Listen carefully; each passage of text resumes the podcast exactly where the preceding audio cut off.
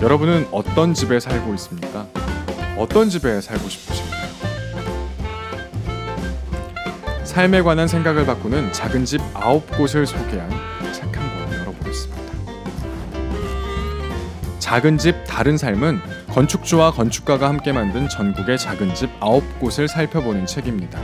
이 책의 저자 황수연 기자는 빽빽한 아파트 숲을 역행하여 자신의 욕망을 찾아간 사람들의 집 짓기 여정을 쫓습니다.